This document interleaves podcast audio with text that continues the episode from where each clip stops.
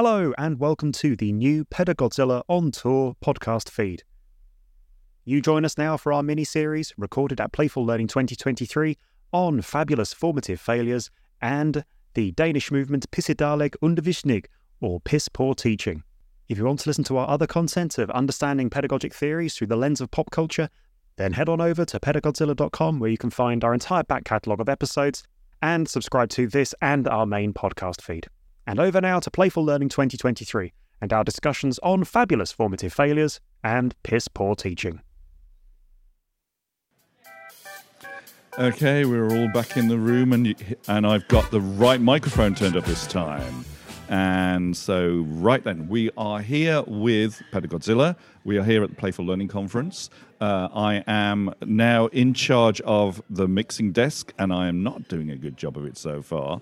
But there we go, fabulous failures and yeah. what we've learned from them. So, um, yes, we're joined here by uh, Alistair and Laura. Uh, I've just been in a session with Alistair and Laura, which was a role play ga- game where we, which was led by Rebecca, where we had to pretend to be members of uh, French village. Yep. Uh, and then decide whether or not to bomb uh, bomb the church or not. Went really well. Uh, Rebecca is um, now recovering in the background and waving. Alistair was my father, and I had to try and, and so yes, we so we've already bonded.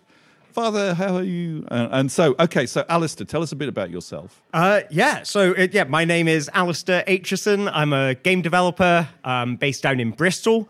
Um, I do. Um, I make games that involve strange controllers. So I've made games played using paper shredders and swimming pool inflatables and barcode scanners and things. Um, and I also do interactive performances, and that's uh, what I've come to do here at Playful Learning. Is I am going to be doing a show tonight all about crowd creativity, where everybody in the audience gets to make creative contributions to the show. Oh, okay, and that's the one at the one at the same that's, time as Simon yep. is doing his chemistry creativity thing. Yeah, and as you were saying, Simon's my as I was saying, Simon's my line manager. So I might have to be at that, but yours is two hours long. Yeah. So Mine's two hours long, so I'll be doing it. You know, you can come along for the first half hour and then go away for half an hour, come back an hour later, see what's changed for the grand finale. you know, see how kind of tired out I am. and Laura, do you want to tell us about you know, Laura uh, on last year's podcast? Anne has done an episode of Pedagodzilla as well. Um, so, do you want to tell us about yourself? Yeah, hi. Um, I'm Dr. Laura Mitchell. I teach uh, business management at the University of York, which sounds like it should be super boring. Um, but I try and make it more exciting. And I love to do things involving LARP, play, card games at the moment. And I'm working on um, both improving a card game that I developed for my students last year after being inspired uh, by coming to Playful Learning and also speaking to the wonderful hosts of the Pedagodzilla podcast. Thank you very much. And uh, you saying that you had a very early start this morning. I did have a very early start, and now I'm very tired. And I'm and I was here last night, and I still didn't get out of bed until half past nine. And that makes me want to eviscerate you. there was a rumor that I'd actually disappeared and was hidden in Mike's bag or something. But uh. well, he does unfold a lot of things out of that bag. yeah, I don't know. I mean, who knows what else could be unfolded out of there?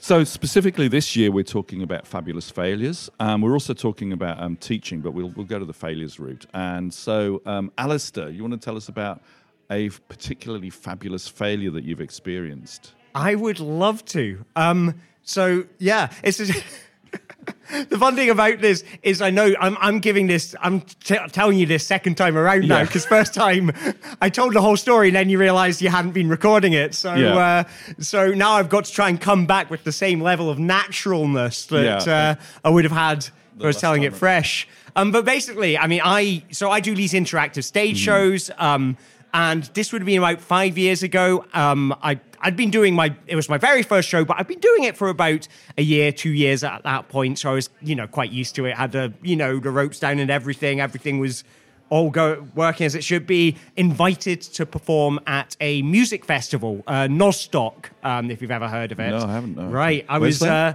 oh, I cannot remember. Okay. Um, near Shropshire, I okay. think. Um, anyway, so um, I was I was the first thing on in the cabaret tent at midnight. Um, uh, it was a one hour show. I started with an audience of maybe 40, 50 people.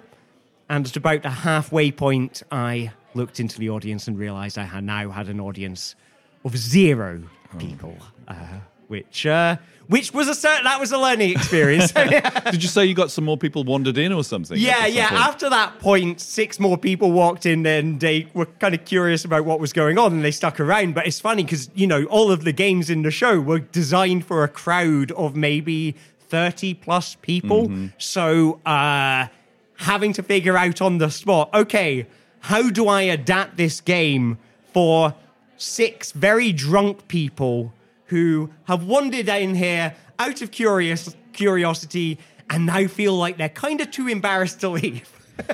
but it worked. It came together, and that's it. group of six uh, people and me, it was almost like we were a little team, you know, trying to rescue this failing show. so I think we kind of left it with this kind of special camaraderie that wouldn't have been there otherwise. Oh, so there was a there was a silver lining to the experience then. Yeah. Yes. So, and what did you learn from that? Um, I mean, so I mean, the big the problem with that show Yeah. was it was on at midnight at a festival. Everyone who'd come in was drunk. Everyone was coming was probably tired as well. And if they weren't tired, it was probably because they were on something was making them untired. um, they couldn't follow any of the games, and you know, I'd made the games, designed them to be simple so everyone can follow along. Drunk people are not good at following even the simplest of instructions. Like they become effectively five year olds. Yeah. Um, Did Oh. the game involve any physical coordination, or was it just the mental engagement that they struggled with? I I would say it was probably the mental engagement was probably the biggest thing. Or the physical coordination, it was sup- I mean, it was surprising what what would have been straightforward otherwise suddenly became more difficult. But there was a lot of like being given a prop and then just staring at it. You know, it's a show where I get people up out of their seats running around, and you know, you give the most like excitable person in the room a prop, and then they just stand and stare at it like, what is this thing? Yeah. What have I been gifted? Is this is this the Ark of the Covenant? Is this a, what is this thing? And I'm like, yeah, yeah, no, okay. So I need you to go. It's a barcode scanner. So see if you can zap some of these barcodes, and they're looking at it like, oh my god, it's, it's the baby Simba. I must lift it up to the light. You know, like- Um, so, um, is there anything constructive you could have done with that audience? Is there any way you could have like done something with people that were in that state of inebriation and tiredness? Definitely. I mean, I think there's definitely there are definitely games that like would work a lot better for that crowd. And I think perhaps the show I'm doing now is possibly a bit more, you know, suited to it because um like you can contribute anonymously. You don't have to do anything physically active. I mean, you're invited to come and join me on stage if you want to, but I'm not you know, no one's expected to do that. You shouldn't have told me that. Because you won't be doing it. Um, you were up at what time was it? No, never mind. Oh, I- okay. I was going to go to bed early tonight, but Yeah, I've, no, I've now been told there's there's a there's basically an open invite to be on a stage Yeah. and do the creative things. Oh yes. Yeah. Join me. and and and I have I have some things in That you wanna do. luggage Oh, this is Oh, exciting. that's that, really that, good. that would definitely add to your prop component. Brilliant. Yes, please do. Come along. Make it Um, happen. We'll we'll we'll talk when we're not being recorded. Because yeah, there's there's some things that oh well, Mike, can you convince me? Sorry, I called you Mike. It's okay. I'm sitting in Mike's chair. You are sitting in Mike's chair, but you. It's not like you look anything like Mike. You have way too much hair. Um, sorry. So yeah, um, what your audience at this previous show Yeah. clearly were were difficult to persuade. So mm. right now, I'm going to be difficult to persuade. Okay. So how would what would you learn from your previous audience that you're now going to use to persuade me to get involved with your show tonight? Ooh. Okay, well, the first thing is with the new show, getting involved does not require any any level of coordination, barely any level of understanding. You can type something into a little box and press send, and it will be added to my show. It doesn't need to be a good suggestion. There is no version of getting it right or getting it wrong. I think that's a big thing. There is, um, you know, you can literally, if you want to type all kinds of expletives into a box and have them added into the show, um, you can just do that. Do that, you know, as long as you can operate your telephone, you can uh, you can do that. I'm no longer requiring anyone to uh, um, that the only person that the weight of the show rests on is me at this point. you know, there is nothing that any audience member can do or can fail to do that would disrupt the thing. So uh, that's, I think, Is something that's come into this show. I mean, Is that honestly, a not- challenge? is that a challenge? Oh, yes. Um, you I- cannot no, see this because this is audio, but the- a very evil glint has just appeared in Laura's eyes, which But- is actually quite quite disturbing. genuinely, I like it when the audience tries to challenge me. I like it when the audience tries to push me. Let's move on to because I'll be getting told off about the amount of time this is taking. Otherwise, so it's kind of playful learning. That's kind of the ethos of what we're talking about, and the failure and playfulness is sort of looking at how that's intertwined. What do you think it's about? Do you think there's a sort of playful attitude that enables you to learn from failures like that that maybe you wouldn't have otherwise? Oh, absolutely. I mean, I think there is the, you know, you got to you got to see that crowd of zero people as an opportunity. Yeah, no, genuinely, and, and I'm not, I'm not, I'm not joking around it. Like, uh, Is that even linguistically accurate? A crowd of zero people. An oxymoron. But uh, I mean, genuinely, I think you do have to see it as an opportunity. It's like, okay, well, what can I create when I don't have the tools that I'm supposed to have? You know, what is this show? You know, if I if I'm doing a show that is designed for an audience of 30 plus people, and uh, you know, and I've got, you know, okay, so I've got the six who've just walked in.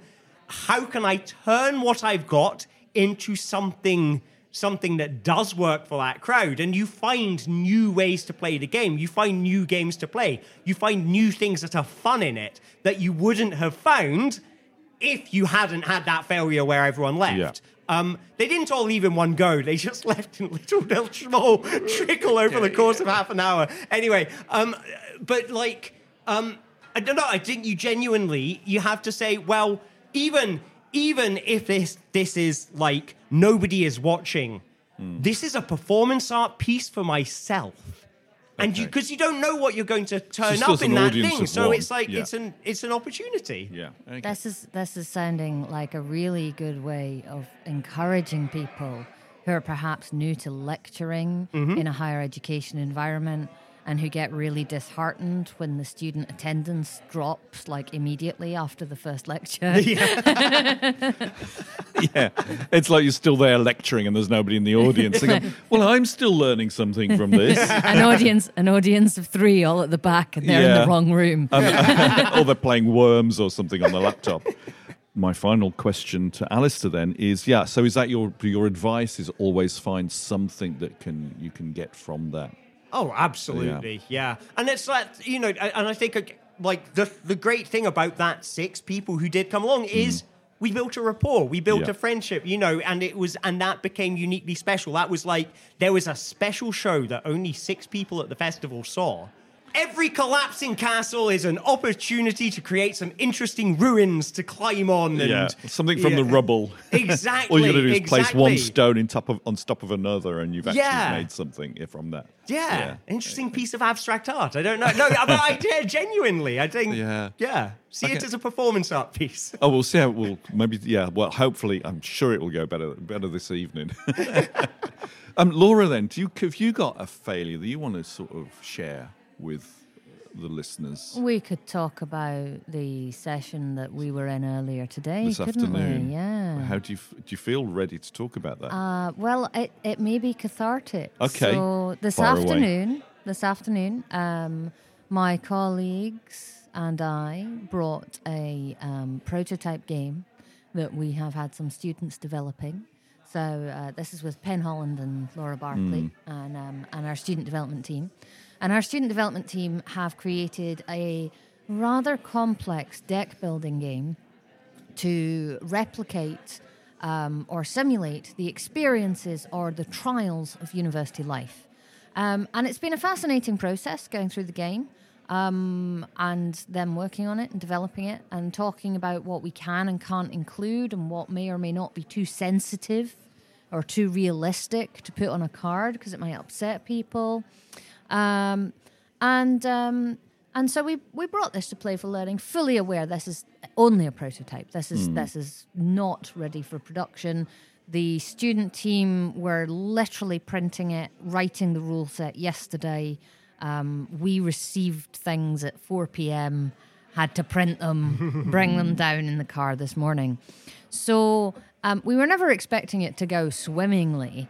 Um, but we had two t- tables of people in the room, and on my table, uh, including Mark, um, there were a range of people who had never played that type of card game before. Yeah. And I think they found the experience really disheartening and alienating. And I felt really sad and disappointed in myself that I couldn't explain it effectively to them or make it more fun. Hmm. And usually, my in my own teaching, if something isn't working right, you know, if, if something's falling wrong with the audience of students, it's my material and I control it and I can just change it at the drop of a hat. Yep. But this, the purpose of bringing it to this conference was to find the problems with it. And we knew there were problems with it, but I still found it really difficult to go through that trial of my own. Yeah, it's. I mean, I found I, I got you managed to convey how a deck building deck building game works pretty quickly. So it was you discard things and then you add stuff to the discard pile each time round, and then that means that each time you play that deck, there are more things in it, so it gradually builds in complexity. I think it was the here's the skills, and these skills get paid here, and that goes into this thing. And then if you've got those three things, you can buy that. And I understood the idea of buying skills, but there were so many different if this happens, then that happens, and references. And I think it was, I think particularly in a session like that, if you've got more than 10 minutes to explain it, it's taking too long. Whereas the we have to get a photograph of oh, this. wow. Mike has just turned up with a third eye painted onto his skull, which is quite extraordinary. Mike, Mike. Sophie style. Oh, right. Yeah, they are now taking a selfie. This is great. This is great radio. Oh, wow. That's I love rare. that. Mike has just seen it for the first Okay, time. let I no. think. I will turn the microphone on. Are you going to join us? Um, okay, so um, well, this is our second take. 'cause the first take I hadn't turned up Alistair's microphone because it was on. It was it was on f- four. Microphone four was on a really low setting. Anyway, they're all on now. Say something, Michael, to make sure it's working. Parlez-vous le français? Oh, there we go. Yes. Genial.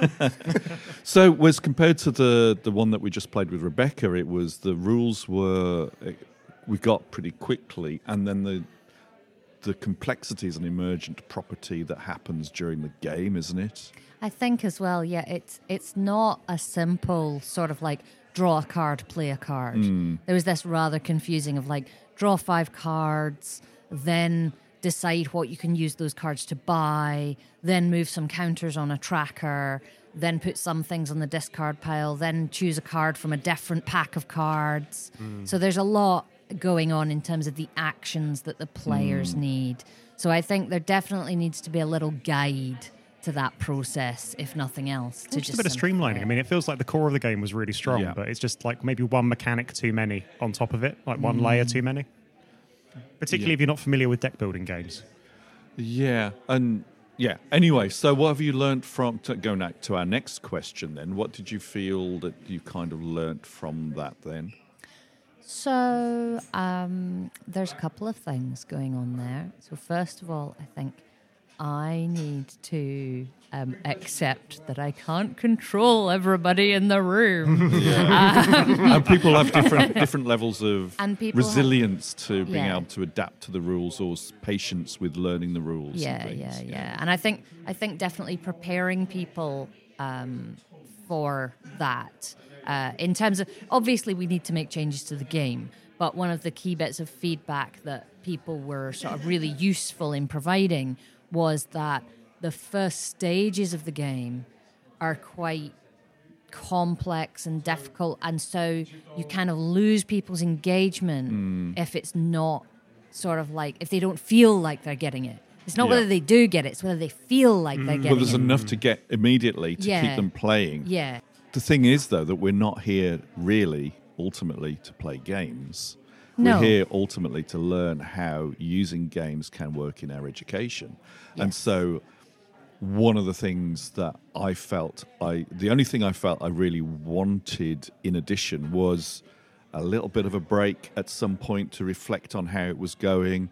And then uh, James was sitting next to me, and we were being inspired by the game to come up with our own thing. We wouldn't be using that because we don't work directly with students, but we do work with like learning design and how do you design a course and how do you make a course resilient it felt a bit rude, but we were like going off going, let's have a little chat about all these ideas that are coming out of what we were seeing here that we could use in our own practice and design our own game, and what wasn't working, like the complexity, but how you could cre- create complexity as an emergent process as it evolves. And so for us, it was a really successful session because partly because it didn't work, so we could learn from why it wasn't working, but also in the ways it was working, so we could adapt those things. Yes. So, yes, not maybe a successful implementation of the game, but yes, an, a, a really useful implementation of a session where we're looking at a game. In fact, I know that one of the key things that I took away from the last Playful Learning Conference, which I have reflected on a lot in the process of developing this game with our student team, is um, Liz Cable's comment about how, in many cases, the games that she creates seem to work best as learning activities if they don't really work. Uh, oh. oh, I like that. Oh, yeah. Michael, you wanted to say something. Oh, I wasn't anywhere near as insightful as that. Oh, but we that don't was nourishing. level high levels of insight, Michael. Oh, from me. Oh, I see. Here comes the guy without the doctorate. Um, yeah, here comes the guy that having to do this for the second time because he pressed the wrong bleeding buttons the first Well, time. yeah, round. there we go. But Mike, you've got a third eye. Who needs a doctorate? I do- I you've got a do- third oh, eye? yeah, I've applied a, ta- a temporary tattoo, which I've just heard might not be as temporary as I'd heard, um, to the middle of my big And bald what have we bonds. learned? And what have we learned? So, yeah, no, wait, go- no, okay. So my point was actually so uh, one of my takeaways from that game. So I do um, in my my sort of, sort of substantive role as a learning designer, we did a lot of student journey stuff, but a lot of student persona things, and trying to understand the student perspective. From the OU, we have students with a very diverse and complex set of needs. More so, I'd argue, than kind of your traditional university, where you know that people are at a certain stage in their life, people are at multiple stages in life, and the mother flipping life stuff deck is inspired. Oh, that is dear. something I would draw into any student journey mapping session going forwards. I would say, hey, how's this going to work if draw a card at random? Bam! Your foot oh. falls off. Or, you the know, rent goes up. or your something. rent goes up. Or your kid's sick, which is actually, your kid's sick. Yeah. Your cat's got herpes. You know, it's there's a whole uh, genuinely the introduction of life because um, we know for a fact at the OU that like life stuff is like one of the single biggest reasons that our students drop out. It's and it's like okay, is your learning journey resilient enough to accommodate life stuff? Like for me, Yeah. that alone, that wild card deck is absolutely inspired. I love it, and I'm So we introducing did, it. We did actually plan originally, or the students planned originally when we were talking about it, two life decks. So one was going to be sort of mundane life happens stuff like you're sick, you miss classes a week, you know, um, y- your dog ate your homework. This very mundane sort of things that would have minor penalties.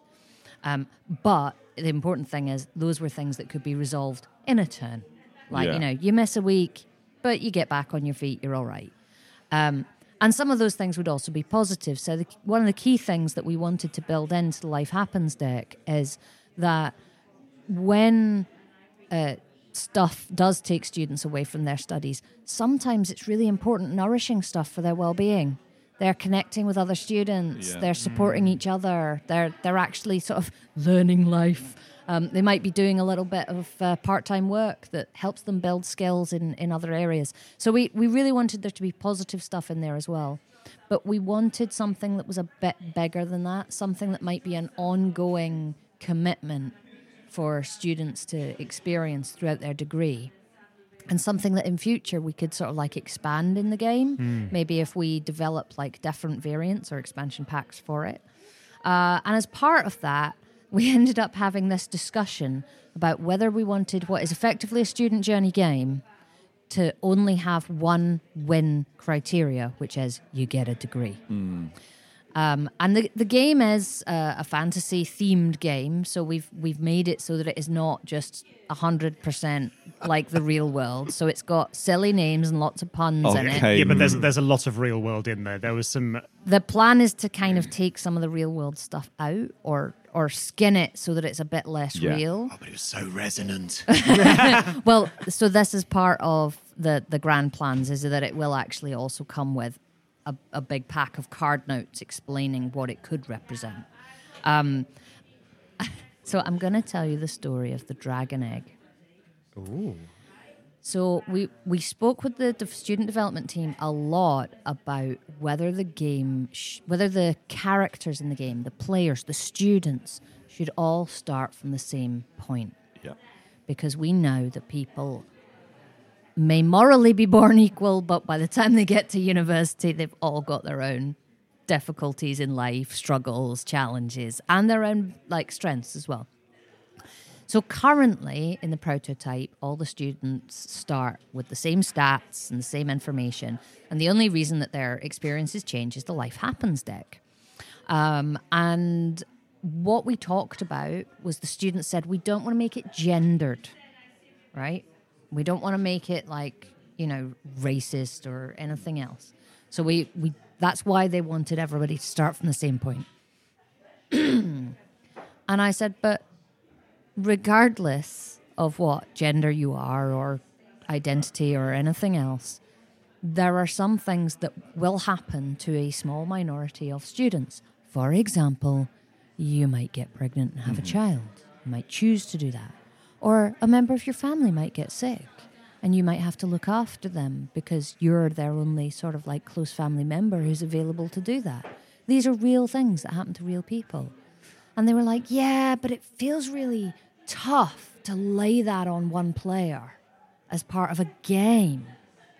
So we said, well, all right, the advantage of the fantasy theme is that you can actually sort of gloss over the details of what it is and still have the impact in the game. So we said, if it's a fantasy theme, sort of, you know, School of Magic style, you're attending your School of Magic, and what happens? A mysterious package arrives for you. It has inside a dragon egg. The dragon, when it hatches, will make you one of the most powerful mages. But you have to look after it for the entire game. so, this was how we kind of suggested there could be occasional bits like that in the game that would give you a slightly different win scenario. Perhaps it doesn't matter if you get the certificate as long as you get the achievement points, which is the game goal, hmm. and how you get there is the most important thing, not passing the trials or the hmm. coursework. Oh, I like that. Yeah, and I mean, sometimes maybe the successful scenario is to drop out and do something more productive. And I mean, maybe that's not something we should be communicating to our students, but there is a it's an achievement thing that isn't necessarily getting a degree. You know, you could actually fail a degree, but come up with something, discovered something really useful along the way. I guess. So, moving swiftly on from that thought.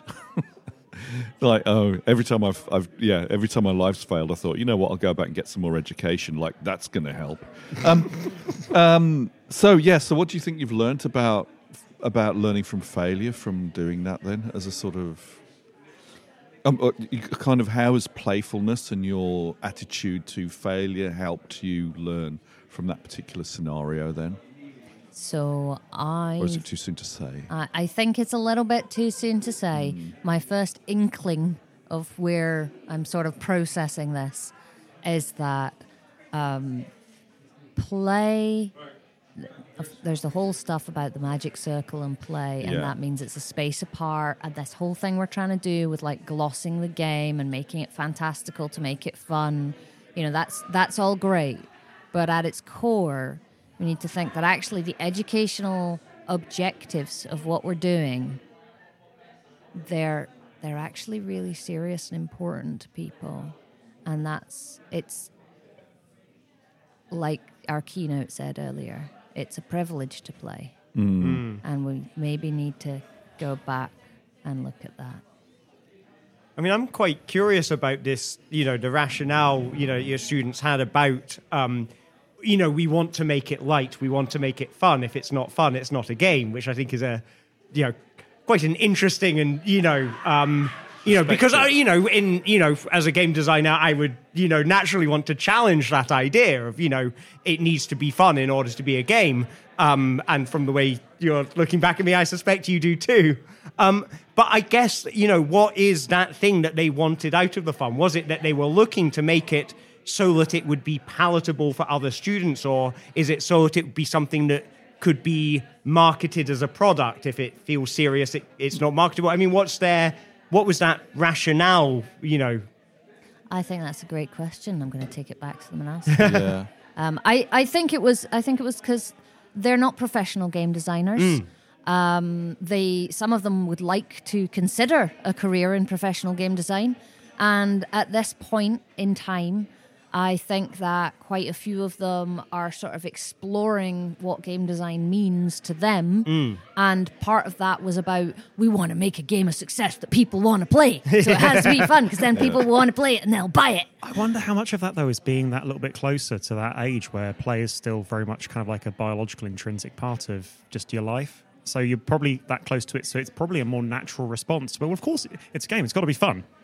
well, why was it? Well, Although, well, uh, uh, no, sorry. No, I'm just. I mean, it could be just you know. But I wonder the- if that's like an age thing as well, because I think as we move further through life, particularly you see players kind of like maybe more of a not more of a, but as part of a tool set as well. That you see, Yeah. particularly playful learning. Playful learning, we're recognizing at this conference as kind of something that's actually in your professional toolkit, um, like like your personal educational toolkit. And I wonder if that's just because of where they are at that li- that stage of their life compared to where we're sort of considering it from from our lofty balcony now. Yeah, I think so. Or perhaps I think it could also be a kind of, you know, a kind of game literacy thing of, you know, the idea of what games can be. You know, what games have you played in your life? And, you know, maybe, you know, most of the games that they've played have been, you know, um, board games, snakes and ladders, whatever, uh, Monopoly, the fun ones. Yeah. and um, I- I and video want to- games, which are, you know, traditionally, and uh, what's. Uh, Sorry, I, we we actually asked them to put their favorite game on the application form. right. Yeah. What, what was it?